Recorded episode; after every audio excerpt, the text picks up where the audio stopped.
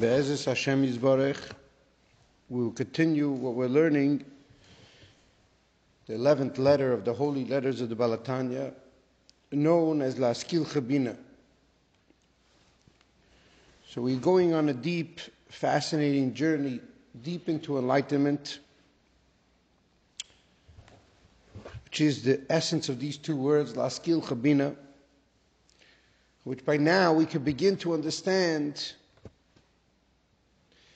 a few phenomenal, transformational ideas in enlightenment. But they are much more than ideas, they are things that must take a person over.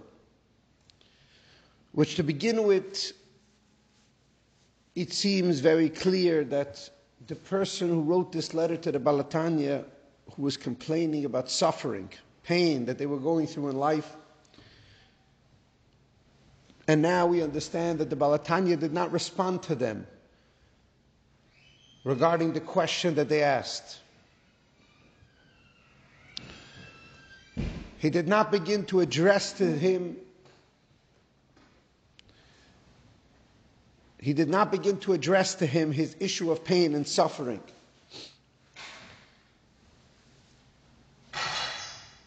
You see, every person has some form of suffering in their life. They have anxiety, they have pain, frustrations.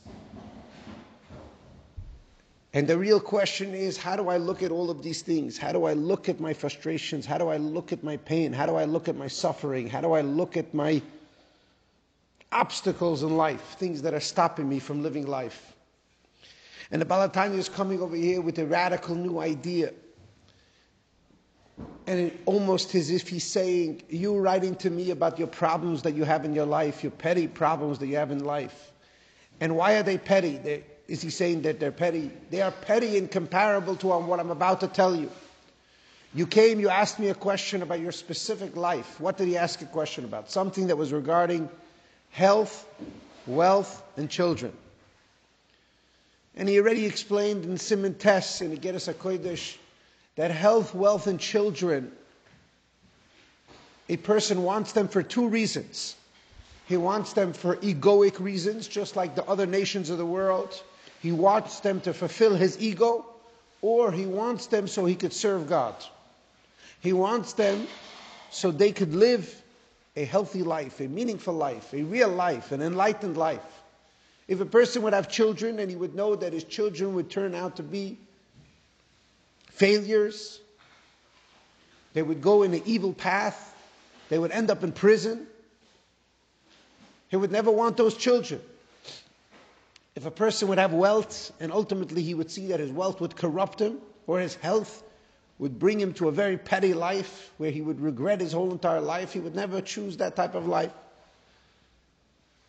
But ultimately speaking, a person is not thinking about these things. So the Baal HaTanya comes over here in this parak and he says to a person who is complaining about suffering and pain, and he tells him, Lihaskilcha Bina, I want to enlighten you with understanding. And enlightenment has nothing to do with the question you asked me. But once you become enlightened, your question will disappear. Your question will be obliterated. It will disappear. It will disintegrate. And therefore, the enlightenment that he's giving in this parak is something very different than the enlightenment that he's giving in the rest of Tanya. Because the Tanya starts out in Perek Alaf Tanya Mashbiya Noisiti Tzadik Valti Rasha. You are you have a you have a, a, a, promise when you were born to be a tzaddik and not to be a Rasha. And ultimately the Baal HaTanya leaves out that you could be a Beinani. You must become a Beinani. You must become a in-betweener. You must become a person who although you won't be perfect, although you won't be enlightened, you will struggle, you will you will understand the purpose of your life. And you must do a lot of inner work. And the inner work has a lot of to do with temptation and with struggle. But over here, the Baal HaTanya is not dealing with that at all. He's not dealing with a struggle. He's dealing with a sentence of enlightenment. You know how vast that is? That's why we're spending so much time. You know how enormous this sentence is? If we don't give the proper attention to this, the proper meditation, the proper clarity to the sentence that he's saying, we'll miss it entirely. That's why we spend so much time over here. Because the sentence that he's about to tell us is almost ungraspable. It's unattainable. Unattainable in the sense that he's taking a regular person, like me and you, who is not enlightened, and he's telling you, Do you want the beginning of enlightenment? Well, here it is. Now, what can you do with that enlightenment? Do you, how, can you work for that enlightenment? Is that the question? Is, is, is the enlightenment that he's about to give you, is that, a, is, that a, is that a struggle what he's about to tell you? The core of the sentence of enlightenment has nothing to do with your work. You understand? The, what is the sentence that he's saying over here? The sentence that he's saying over here is I want to enlighten you.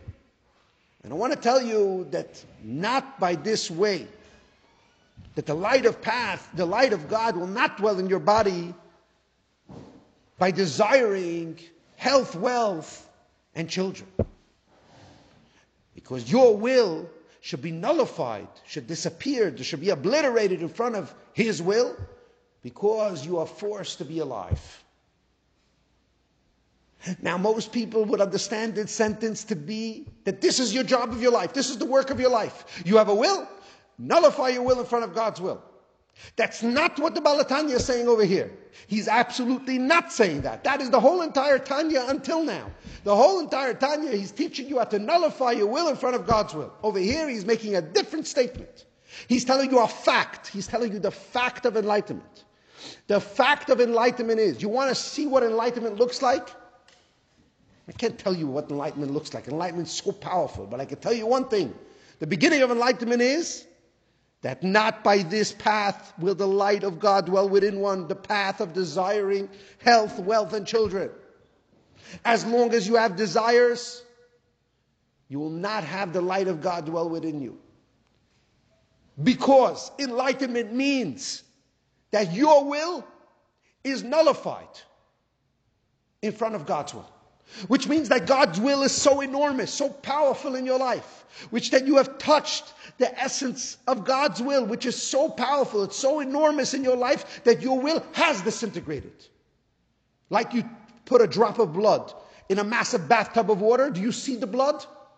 The blood has dissipated, it has disappeared, it has transmuted, it has disappeared. When you have a candle and you take it out of your house and you put it in front of your sun, did you have to work for that candle to disappear? The candle, a, a candle in front of the sun, what is it? So He's telling you a fact of enlightenment. He's not telling you that you have to get rid of your will. Go now and struggle the rest of Tanya. This is a fact of it. You want the beginning of enlightenment? Here it is. I'm not telling you what to do with it. I'm not telling you not to go to work on it. Go be mavatal. He's not telling you so. Oh, you're going to tell me this that I should have no will at all? That's not what he's telling you. That's the rest of Tanya. That's a lifelong, a life of work. Over here, he's telling you, I'm giving you the elevator. I'm giving you the beginning of enlightenment. The fact of enlightenment is someone who's enlightened. You want to know what it looks like? This is what it looks like. Because how do you know what it looks like? By the negative. That not by this path, not by the path.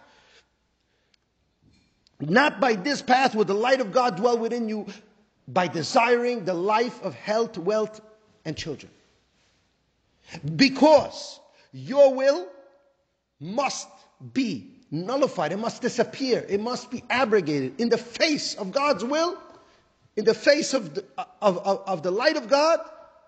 Your will has to, has to be disappeared. It has to be bottled. Not that it has to, that it's your job. It has to, that's a fact. The fact of life is, the fact of life is that your will must disintegrate in front of God's will because you are forced to be alive. And this is a fact of enlightenment. And this is what we are trying to make this real in our life. Because to make this real in our life, if it demands struggle, if it demands work, then it has nothing to do with enlightenment. Because enlightenment is precisely the opposite of struggle. Lihaskilcha Bina means to enlighten you with understanding, to transform you, to make you different, to make you know what a tzaddik knows, to make you see what an enlightened person sees. And enlightenment means I turn on the light, and now it's crystal clear. And if now I turn on the light and it's crystal clear, the energy that's in that space is so powerful that everything gets disappeared. That's why it's a fact of enlightenment. And that's what we are focusing on the past shiurim, all these deep shiurim, to try to understand the beginning of enlightenment. Now, as we go deeper into the Perek, which a lot of it we have dressed upon already, we are going to see how we can make this fact of enlightenment, this fact, the fact that a person's will must disintegrate, it must be disappear in front of God's will. Because the fact is, the fact is that your whole life is against your will. Because your will is a figment of your imagination, because you have a soul that's flowing through you independent of your knowledge, independent of your will, independent of your petty desires that you've developed over 12 or 13 years until you became mature. That's a fact. And the fact is that enlightenment, the beginning of enlightenment happens when you lose all your attachments. And this is the beginning of enlightenment. The beginning of enlightenment is this statement. It's not a statement where a person looks in his parak and says, You know something? The Baal HaTanya is demanding that I be a tzaddik. This has nothing to do with me. That's not what he's demanding over here. He's demanding something entirely different. He's demanding that you begin to know the fact of enlightenment, the fact of what does enlightenment look like.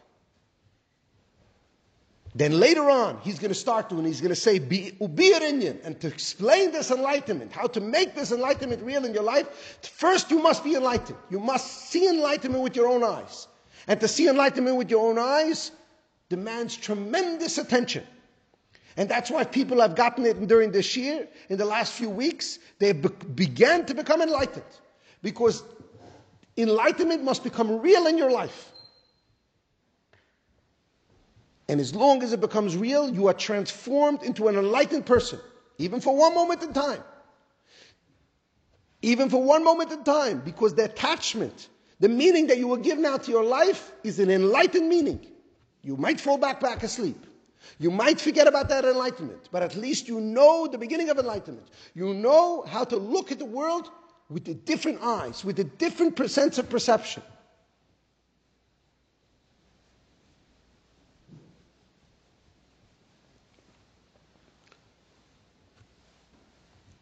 So, in order to make this real in our life,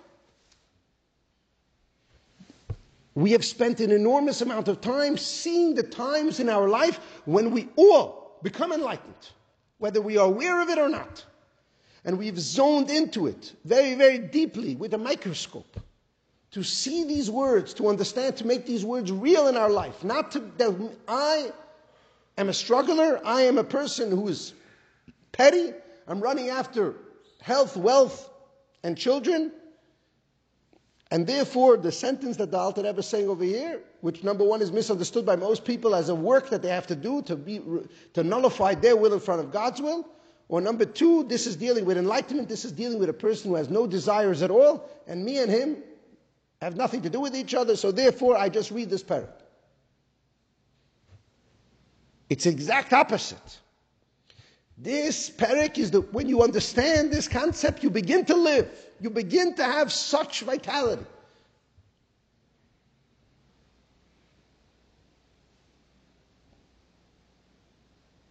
And even a person who's learning this, and he's not planning on doing any work, meaning to say he's not planning to hold on to this, this is not planning to become more important for him than the petty life he's running after. The entertainment that he's having from this, which in a certain sense is, is not going to help him. But why does he still want to listen to it even though he, he doesn't, he's not interested in integrating it into his life? Why? Because the moment that he's listening to this, the beginning of enlightenment, there's a tremendous joy that a person has because this is the Torah. This is the Torah. This is Kiyem Chayenu. This, when the, what the Baal HaTanya is teaching over here, is Divrei Elikim Chayim. It's the Chassidus, which is Torah's Chayim, which is the, the, the, the Torah of the living God. which is the inner dimension of the Torah. And in the inner dimension of the Torah, it's the inner dimension that's dealing with enlightenment. And it's tremendously joyful to learn this concept. Because even now, while we learn it, we become enlightened. Even if we, God forbid, choose to drop this enlightenment, we become enlightened for the moment that we learn this. And this is the tremendous, tremendous transformation that happens in a person.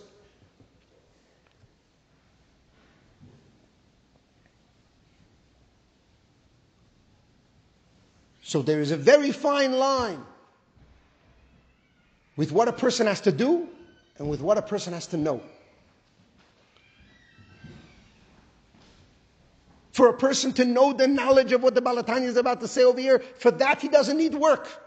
He doesn't need to know how much struggle it's going to take for him to nullify his will in front of God's will.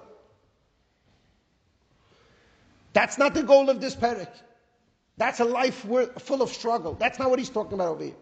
In this parak, he's talking about the fact of enlightenment. If you're attached to anything, if you have hopes of becoming,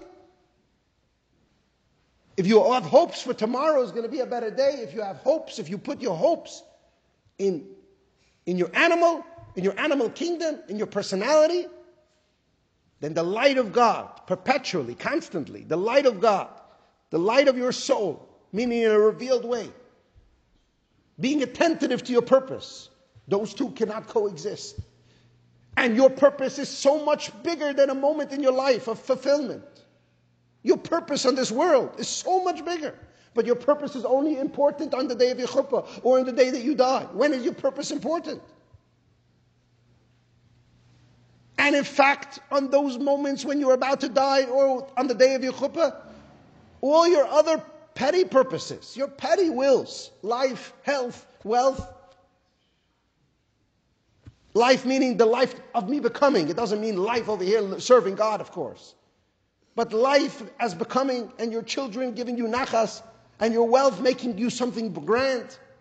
All these material things are insignificant. They are not important.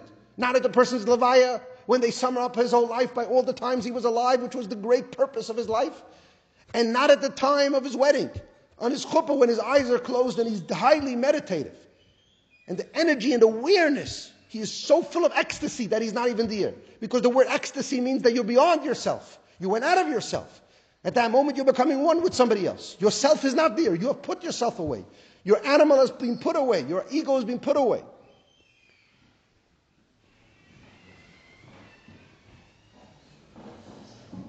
So this demands tremendous meditation as to what is enlightenment. Let's just look at enlightenment. Let's see it with no, with no interpretations. This is for me, this is not for me.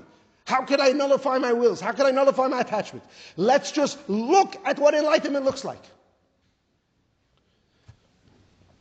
Because if we are going to interpret, if we are going to try to, be, to say, oh, let me become enlightened now, let me, let, me, let, me, let me get rid of all my desires. No. The fact of enlightenment is a fact. It's a fact of enlightenment. As long as you're attached, God will not dwell in your body in a revealed way. It will not be yishkoin. It will not be present.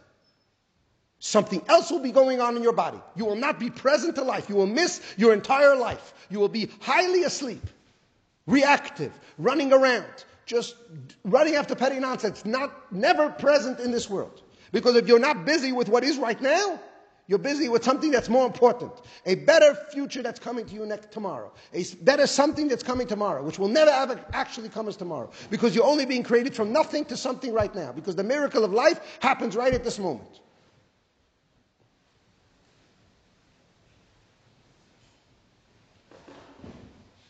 So we are saying that the beginning of enlightenment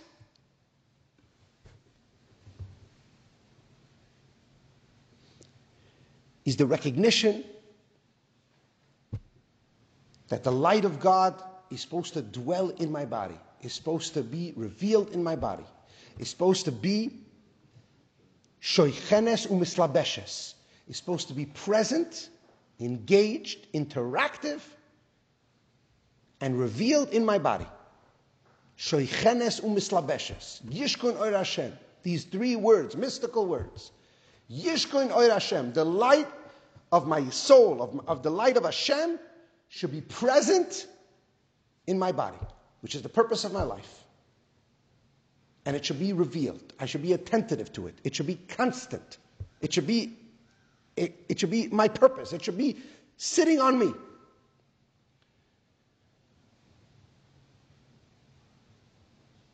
And the Baal HaTanya says that by not by the path of desiring health, wealth, and children are you going to get to the light of God dwelling in my body. So we need to know what it's not, and then we can automatically know what it is.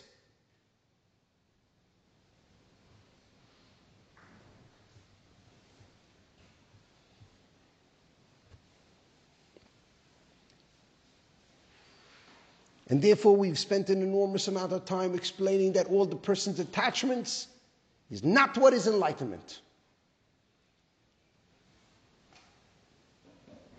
That is not what is, what is enlightenment. That's not going to have the light of God dwelling in my body.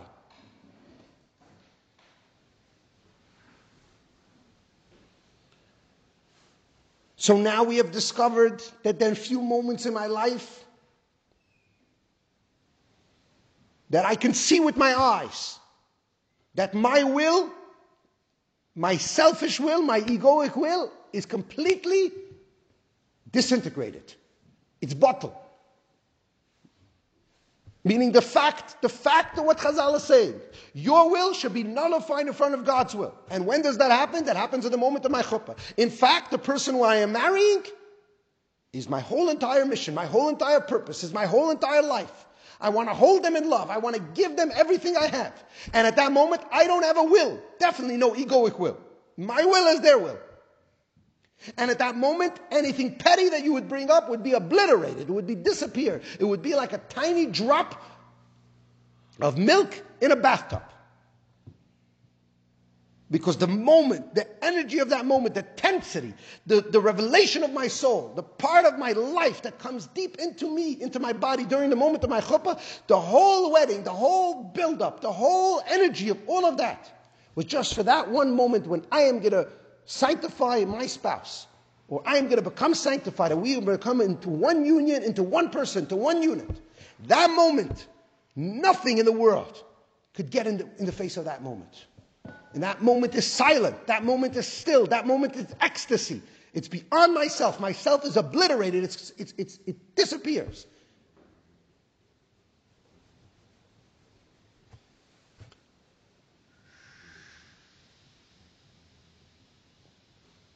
And the same exact thing happens when a person's about to die. And the question that we have after we know this enlightenment, after we've seen these moments in our life, whether it's Ne'ilah, whether it's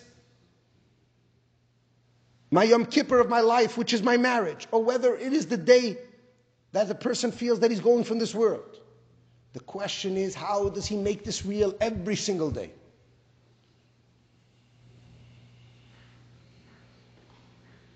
And that's what the Baal HaTanya is about to tell us now, be it Inyan. That's what he's about to tell us now with the beauty of understanding that the world is being created from nothing to something.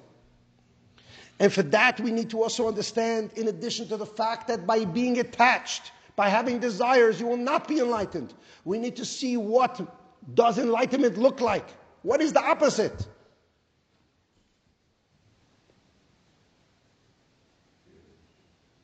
So the Lubavitcher Rebbe, when he was once talking about this, he said,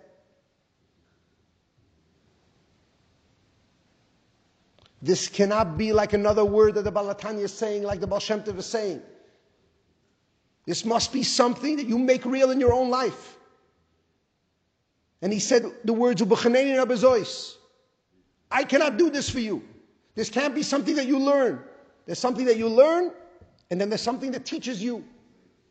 There's the Tanya that you learn, and you know by heart, and then there's what did the Tanya really teach you? There's what you learned, what you know, you know the idea of enlightenment, but now are you ready to make it real in your life?